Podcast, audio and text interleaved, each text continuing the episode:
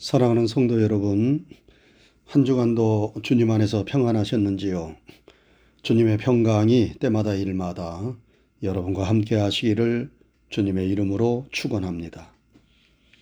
오늘은 12월 둘째 주일입니다. 전통적으로 교회는 12월 둘째 주일을 성서주일로 지킵니다. 성서주일은 하나님께서 여러분과 저에게 성경을 주심을 감사하고 성경을 사랑하고 성경 말씀대로 살 것을 다짐하는 주일입니다. 그래서 오늘 설교 제목을 성경을 사랑하자 이렇게 정했습니다. 한번 따라하시지요. 성경을 사랑하자. 여러분, 신구약 66권으로 되어 있는 성경은 살아계신 하나님의 말씀입니다.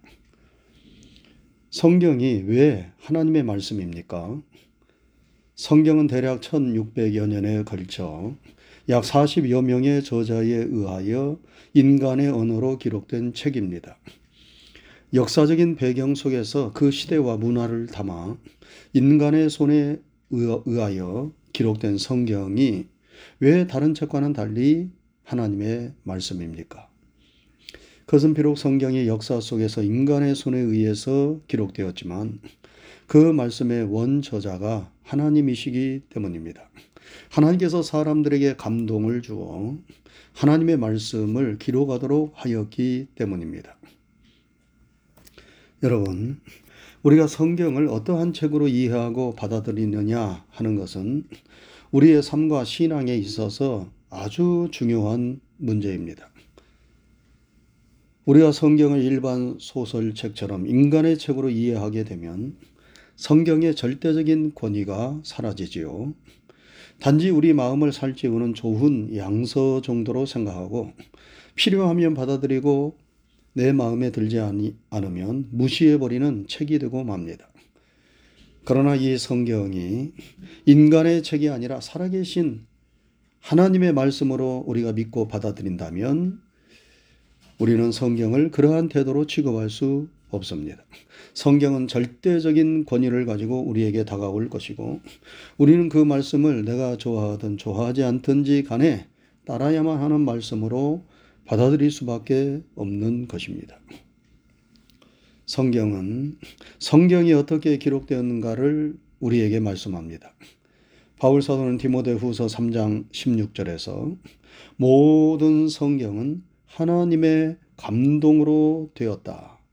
이렇게 말씀했고 베드로 사도는 베드로 후서 1장 20절 21절에서 성경의 모든 예언은 사사로 입을 것이 아니니 예언은 언제든지 사람의 뜻으로 낸 것이 아니요 오직 성령의 감동하심을 받은 사람들이 하나님께 받아 말한 것임이니라 말씀했습니다. 성경은 하나님의 감동으로 성령의 감동으로 기록된 살아계신 하나님의 말씀입니다. 그러므로 이 성경 말씀은 우리의 삶과 신앙의 절대적인 권위를 가진 하나님의 계시의 말씀인 것입니다. 여러분, 여러분은 성경을 어떤 말씀으로 받아들입니까? 인간의 말로 받아들입니까? 아니면 살아계신 하나님의 말씀으로 받아들입니까? 성경이 살아계신 하나님의 말씀, 하나님께서 여러분과 저에게 말씀하시는 최종적인 계시의 말씀으로 우리는 믿고 받아들여야 합니다. 그러면 그 말씀이 우리 안에서 살아 역사합니다.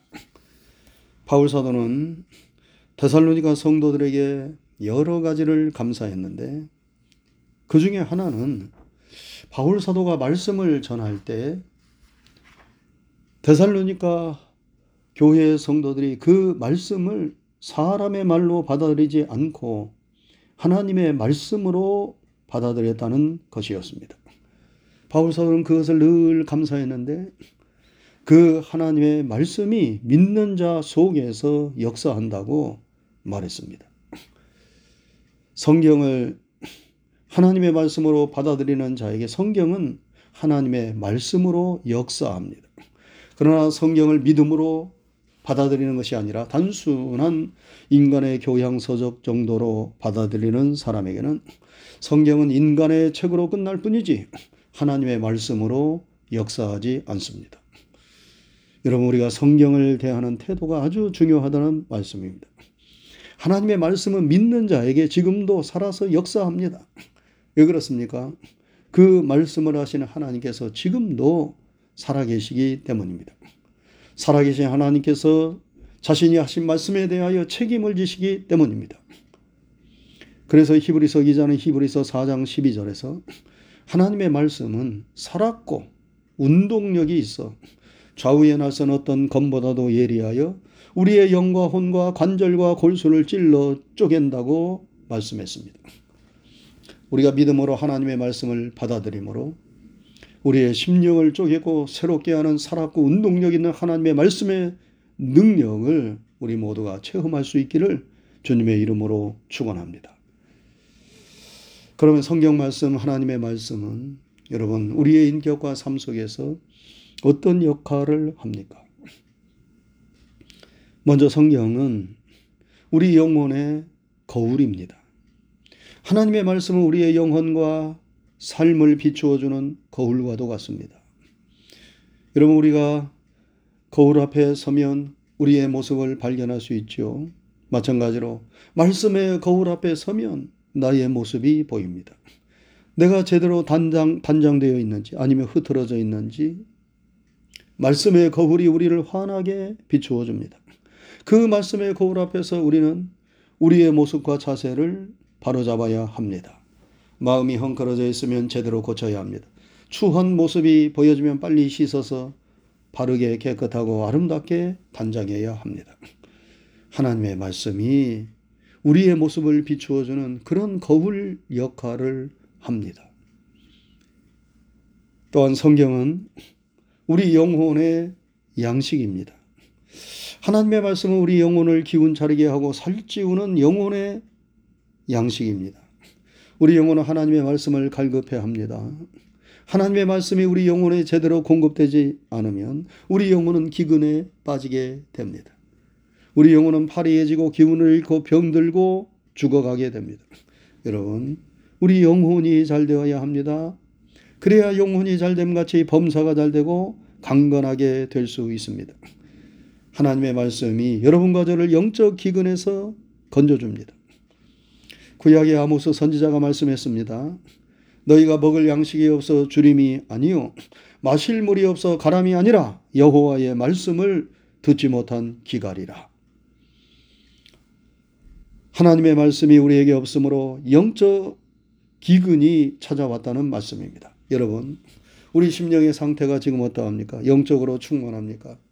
아니면 영적으로 기근이 찾아왔습니까? 하나님의 말씀을 우리의 심령에 충분히 공급할 수 있기를 바랍니다. 성경 말씀이 여러분과 저의 영혼의 양식에 되어 우리의 영혼을 기름지게 하고 살려내고 힘있게 만들어줄 것입니다. 또한 성경은 우리 영혼의 등불입니다. 하나님의 말씀은 우리의 갈 길을 비추어주는 등대와도 같습니다. 캄캄한 밤에 바다를 항해하는 배가 어떻게 안전하게 항구에 들어올 수 있습니까? 그것은 등대가 길잡이를 해주기 때문입니다. 등대의 등불을 보면서 항해하면 암초에 걸리지 않습니다. 잘못된 길로 들어서지 않습니다. 그래서 안전하게 목적지에 도착하게 되는 것입니다. 하나님의 말씀은 우리 인생의 등대와도 같고 인생 항해 길의 나침반과도 같습니다. 그래서 다윗은 말하기를 주의 말씀은 내 발의 등이요 내 길의 빛이니이다 라고 말씀했어요. 경비행기를 모는 메이라는 평신도 선교사가 있었습니다. 그는 선교지에서 밀림 지역이나 산악 지역에 있는 작은 부족을 찾아가는 선교사들을 경비행기로 나누는 일을 합니다. 그는 처음 비행수를 배울 때 스승에게 귀가 따갑도록 이런 말을 들었다고 해요. 메이, 당신이 비행기를 타고 하늘에 올라가게 되면 당신의 감각을 절대 믿어서는 안 되네. 자네의 생각에 비행기가 남쪽으로 간다고 느껴질 때 즉시 계기판을 보게. 자네는 반드시 동쪽으로 가고 있을 거네. 또 비행기가 아래로 내려간다고 느껴지면 그때도 계기판을 보게나 그러면 계기판은 비행기가 수평으로 날고 있다는 것을 정확하게 보여줄 것이네. 이럴 때 자네의 감각을 믿고 비행기를 끌어올리면 큰 사고가 나는 것이네. 그러니까 자네의 감각이야 어떻든 비행기가 수평으로 날고 있다는 것을 계기판을 보고 믿어야 하네. 비행기를 타고 하늘에 올라가면 자네가 믿을 것은 계기판밖에 없네. 자네의 감각을 믿어서는 절대로 안 되네. 이런 말을 귀가 따갑도록 비행수를 가르치는 스승에게 이분이 들었다는 것입니다. 여러분, 마찬가지로 우리의 삶도 우리 인생과 영혼의 계기판을 따라가야 합니다. 그 영혼의 계기판, 그것이 무엇입니까?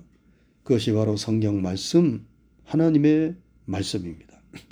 때로 하나님의 말씀이 내 감각과 내 생각에 맞지 않는 것처럼 보인다 하더라도 우리는 그 말씀의 지도와 인도를 따라가야 합니다. 그 말씀을 따라 우리가 움직이고 행동해야 합니다. 그러면 하나님의 말씀이 우리의 길을 인도해 줍니다. 푸른 초장 쉴 만한 물가로 인도해 주고 우리가 목적하는 소원의 항구로 우리를 인도해 줍니다. 하나님의 말씀, 성경 말씀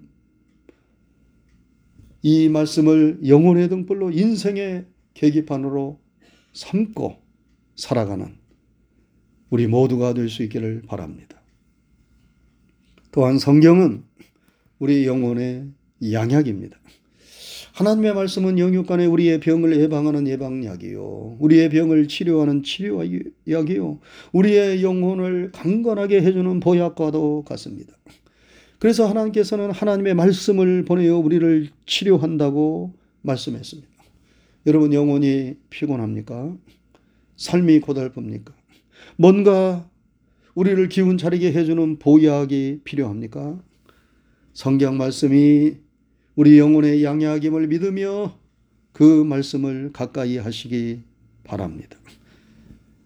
말씀을 읽을 때, 말씀을 들을 때, 말씀을 묵상할 때 그 어떤 말씀이 우리의 심령에 다가올 것입니다. 그리고 깊은 깨달음과 은혜를 줄 것입니다. 그 말씀이 갑자기 우리의 두 주먹을 불끈주게 하고 우리에게 힘과 용기를 줄 것입니다. 그러면 그 말씀을 붙잡고 믿음으로 기도하는 것입니다. 그러면 그 말씀이 살아 움직이고 그 기도의 역사가 나타나는 것입니다.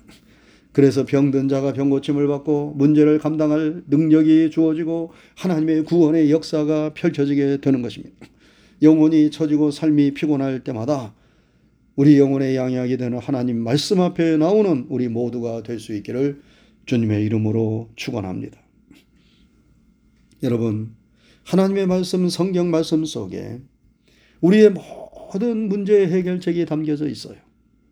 하나님의 말씀은 우리 인생 문제의 마스터 키입니다. 우리가 호텔에서 잠을 자다가 키를 방 안에 두고 문을 잠갔을 경우 난감하지 않겠어요? 그러나 걱정할 필요가 없어요. 호텔 데스크에 가면 마스터 키가 있습니다. 그 마스터 키는 호텔 안에 어떤 방도 다 열 수가 있습니다. 바로 성경 말씀이 바로 그러한 인생의 마스터 키인 것입니다. 저도 지금까지 인생을 살고 목회 사역을 하면서 어떻게 해야 할지 고민되고 난감할 때가 많았습니다. 인생의 중요한 결정을 내려야 할 때, 목회의 고비를 넘겨야 할 때, 아무리 머리를 쥐어짜도 해결책이 나오지 않을 때, 그때마다 하나님의 말씀, 성경 말씀을 펴고 읽었습니다. 그렇게 성경을 읽다 보면 어느 한순간 내 돈을 환하게 밝히는 말씀이 나타납니다. 나에게 지혜를 주고 힘과 지혜와 용기를 주는 말씀이 눈에 들어오고 마음에 들어옵니다. 그 말씀이 나를 붙잡습니다. 그러면 그 말씀을 붙잡고 기도하는 것입니다. 그 말씀을 믿고 말씀의 지도를 따라 결정하고 움직입니다. 그러면 하나님께서 그 나머지는 책임져 주십니다. 그렇게 말씀을 붙잡고 기도하면서 지금 여기까지 왔습니다. 하나님의 말씀, 성경 말씀을 우리 인생의 마스터 키로 나침반으로 삼으시기 바랍니다.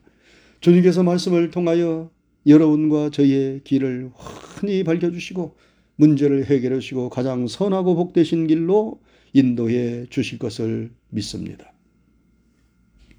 사랑하는 성도 여러분, 하나님은 여러분과 저를 너무 사랑하셔서 축복해 주시기 위하여 성경 말씀을 주셨습니다. 하나님의 말씀은 여러분과 저를 힘들게 하고 괴롭게 하기 위하여 주신 말씀이 아닙니다. 여러분과 저를 복주시기 위하여 주신 말씀입니다. 그래서 이 예언의 말씀을 읽는 자와 듣는 자들과 그 가운데 기록한 대로 지키는 자들이 복이 있다고 우리 주님은 말씀하셨습니다. 하나님의 말씀을 사랑하고 그 말씀을 주야로 묵상하는 자에게 하나님께서는 시냇가에 심기운 나무처럼 형통하게 시절을 쫓아 과실을 맺고 잎사귀가 마르지 않고 그 행사가 다 형통하게 된다고 말씀했습니다. 우리 모두 하나님의 말씀을 굳게 믿으며 그 말씀을 사랑하고 또 사랑할 수 있기를 바랍니다. 여러분, 우리가 하나님의 말씀을 사랑하는 것은 말씀을 고이고이 보관하는 것이 아닙니다. 말씀을 품고 자는 것이 아닙니다. 성경 말씀을 부지런히 읽는 것입니다. 그 말씀을 부지런히 배우는 것입니다. 그 말씀을 부지런히 암송하고 묵상하며 준행하는 것입니다. 그것을 오늘 본문에서 말씀했습니다. 내가 주의 법을 어찌 그리 사랑하는지 내가 그것을 종일 작은 소리로 읊조리나이다. 이전 개혁 성경에 보면 내가 주의 법을 어찌 그리 사랑하는지요 내가 그것을 종일 묵상하나이다 라고 말씀했습니다. 늘 말씀을 생각하며 묵상하는 사람, 말씀을 마음에 품고 말씀의 지도와 인도를 받는 사람, 말씀을 붙잡고 기도하는 사람, 그 사람이 바로 주의 말씀을 사랑하는 사람입니다. 사랑하는 성도 여러분, 오늘 성서주의를 맞이해서 사랑의 하나님께서 여러분과 저에게 하나님의 말씀인 성경을 주심을 감사하고 그 말씀을 더욱 사랑하고 가까이 할 것을 다짐함으로 금생과 대생에 다 복받는 성도의 길을 걸어가는 우리 모두가 될 수 있기를 주님의 이름으로 축원합니다. 기도하겠습니다. 걸어가신 하나님 아버지 감사합니다. 한 주간의 삶도 주님께서 저희와 함께 하시고 인도하여 주셔서 복되고 아름답게 지낼 수 있도록 도와주신 것을 감사를 드립니다. 오늘 걸어가고 복된 주님의 날에 다시 한번 주님 앞에 머리를 조아리며 기도하게 하시고 예배하게 하여 주시오니 감사를 드립니다. 우리의 드리는 찬양과 예배를 통하여 영광을 받으시옵소서. 오늘 주신 하나님의 진리와 생명의 말씀을 마음판에 잘 새기게 하여 주시옵소서. 오늘 특별히 성서주일로 우리에게 허락하여 주셨는데 우리를 구원하고 우리를 축복하는 하나님의 생명의 말씀을 주신 것을 감사를 드리오며 이 말씀을 사랑하고 또 사랑하는 우리 모두가 되게 하여 주시옵소서. 말씀을 통하여서 늘 우리 자신의 모습을 살필 수 있도록 도와주옵시고 말씀을 통하여서 우리의 삶의 길을 발견할 수 있도록 인도해 주시오며 말씀을 통하여 영혼이 날마다 독수리의 날개 치며 올라가는 그런 능력과 생명을 공급받을 수 있도록 인도해 주옵소서. 하나님의 말씀을 주야로 읽으며 또 묵상하며 준행하는 일에 힘써서 참으로 하나님께서 내리워 주시고자 원하시는 복된 삶을 살아가는 우리 모두가 되게 해 주시옵소서. 감사를 드리오며 예수님 귀하신 이름 받들어 기도드리옵나이다. 아멘.